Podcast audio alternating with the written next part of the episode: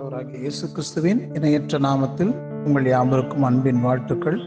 உங்களோடு மறுபடியும் இந்த கால வேளையில் தொடர்பு கொள்வதில் மிக்க மகிழ்ச்சி அடைகிறேன் ஆசீர்வாதமாக இருங்கள் சுகமாக இருங்கள் விசுவாசத்தில் வல்லவர்களாக இருங்கள் இன்றைக்கு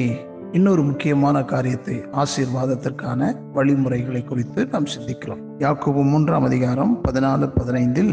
கிறிஸ்தவர்களுக்கு கிறிஸ்தவர்களை பற்றி எச்சரித்து எழுதுகிற இந்த வசனத்தை பாருங்கள் ஆச்சரியமா இருக்கும் யாக்கோபு மூன்றாம் அதிகாரம் பதினாலு பதினைந்தில் உங்கள் இருதயத்தில் கசப்பான வைராக்கியத்தையும் விரோதத்தையும் வைத்தீர்களானால் நீங்கள் பெருமை பாராட்டாதிருங்கள் சத்தியத்திற்கு விரோதமாய் பொய் சொல்லாமலும் இருங்கள் இப்படிப்பட்ட ஞானம் பரத்திலிருந்து இறங்கி வருகிற ஞானமாகிராமல்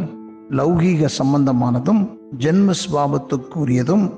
பேய்த்தனத்திற்கு அடுத்ததுமாய் இருக்கிறது ஒரு குறிப்பிட்ட ஞானத்தை விளக்கும் போது யாக்கோபு மூன்று காரியங்களை இறங்கு வரிசையில் அவர் சொல்லுகிறதை பார்க்கலாம் முதலாவது அது லௌகீக சம்பந்தமானது அதற்கு கீழே ஜென்ம சுவாபத்திற்குரியது இன்னும் கீழே பெய்த்தனத்திற்கு அடுத்தது இரண்டாவது சொல்லப்பட்ட காரியத்திலே இந்த பூமிக்குரிய ஞானத்தை புரிந்து கொள்வதற்கான திறவுகோல் உள்ளது இது ஜென்ம சுவாமத்துக்குரியது என இங்கு மொழிபெயர்க்கப்பட்டிருக்கிறது ஆனால் இதனுடைய கிரேக்க சொல் ஆத்துமா அல்லது மனதை குறிக்கும் சொல்லிலிருந்து இது பிறக்கிறது இதற்கிணையான தமிழ் சொல் ஆத்துமத்திற்கு அடுத்தது என்பதாகும் இவ்விதமாக மொழிபெயர்க்கப்படும் போது மனித ஆழ்த்தத்துவத்தை பற்றி வேதம் கூறுவதுடன் அது இணைந்து செல்கிறது அது ஆத்தும பிணைப்பு ஆத்துமத்திற்கு அடுத்த பேச்சு அப்படின்னு சொல்லலாம் ஒன்னு தெசலோனிக்கர் ஐந்தாம் அதிகாரம் இருபத்தி மூணில் பவுல் சமாதானத்தின் தேவன் தாமே உங்களை முற்றிலும் பரிசுத்தமாக்குவாராக உங்கள் ஆவி ஆத்துமா சரீரம் முழுவதும் நம்முடைய கத்தராகிய இயேசு கிறிஸ்து வரும்போது குற்றமற்றதாய் இருக்கும்படி காக்கப்படுவதாக என்று ஜெபிக்கிறார் பவுல் இங்கு ஒரு முழு ஆழ்த்தத்துவத்தையும் குறிக்கும் மூன்று கூறுகளை மேலிருந்து கீழாக இறங்கு வரிசையில் கூறுகிறார் முதலாவது ஆவி பின் ஆத்மா பின் சரீரம் படைப்பின் வேளையிலே தேவன் நேரடியாக மனிதனுடைய நாசியில் ஊதியது மனிதனின் ஆழ்த்தத்துவமாக உள்ளது ஆகையால் அது தம்மை படைத்தவருடன் நேரடியாக ஐக்கியமும் தொடர்பும் கொள்ளக்கூடும் ஒன்று குருந்தியர் ஆறு பதினேழில் பவுல் கத்தரோடு இசைந்திருக்கிறவனும் அவருடனே ஒரே ஆவியாயிருக்கிறான் என்று கூறுகிறார் அவருடனே ஒரே ஆத்மாவாயிருக்கிறான் இருக்கிறான் என்று சொன்னால் அது தவறாகும் மனிதனுடைய ஆவி மட்டுமே தேவனுடன் நேரடியாக தொடர்பு கொள்ளக்கூடும் ஆதியிலே படைப்பில் மனிதனுடைய ஆவி மேலே தேவனுடனும்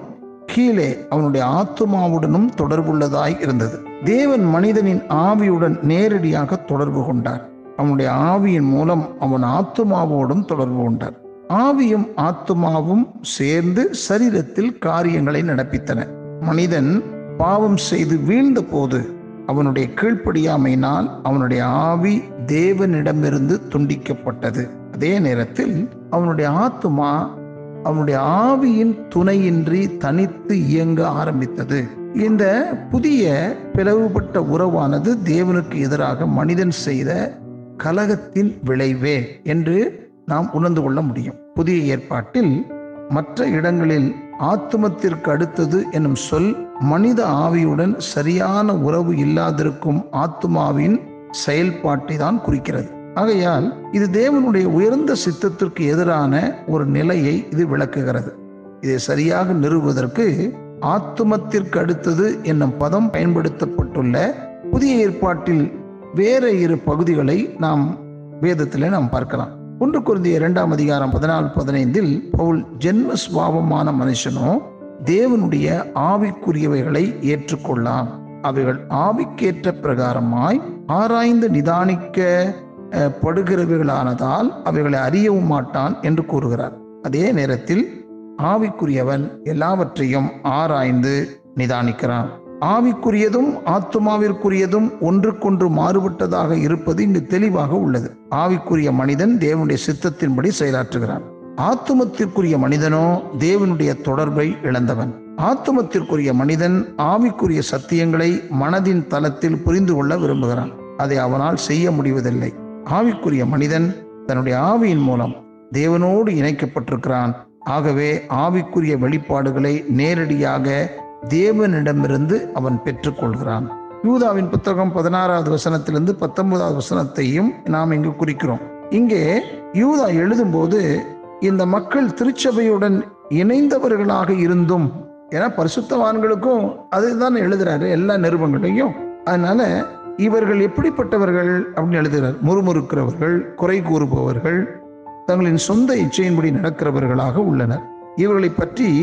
இவர்கள் பிரிந்து போகிறவர்கள் ஜென்மஸ்வாபத்தார் அதாவது ஆத்துமத்திற்குரியவர்கள் ஆவி இல்லாதவர்கள் பரிசுத்தாவி இல்லாதவர்கள் என்று கூறுகிறார் ஒன்று குழந்தையர் பகுதியும் யூதாவின் பகுதியும்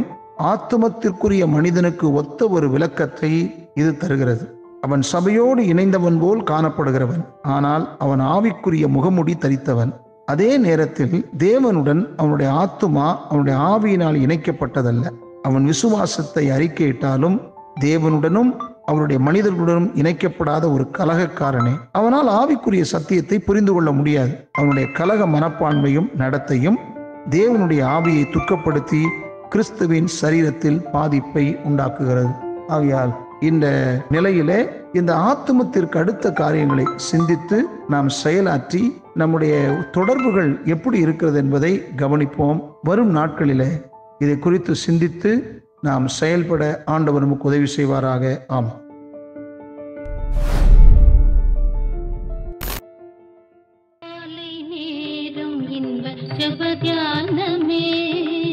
கருணை பொற்பாதம் காத்திருப்பேன் அதிகாலையில்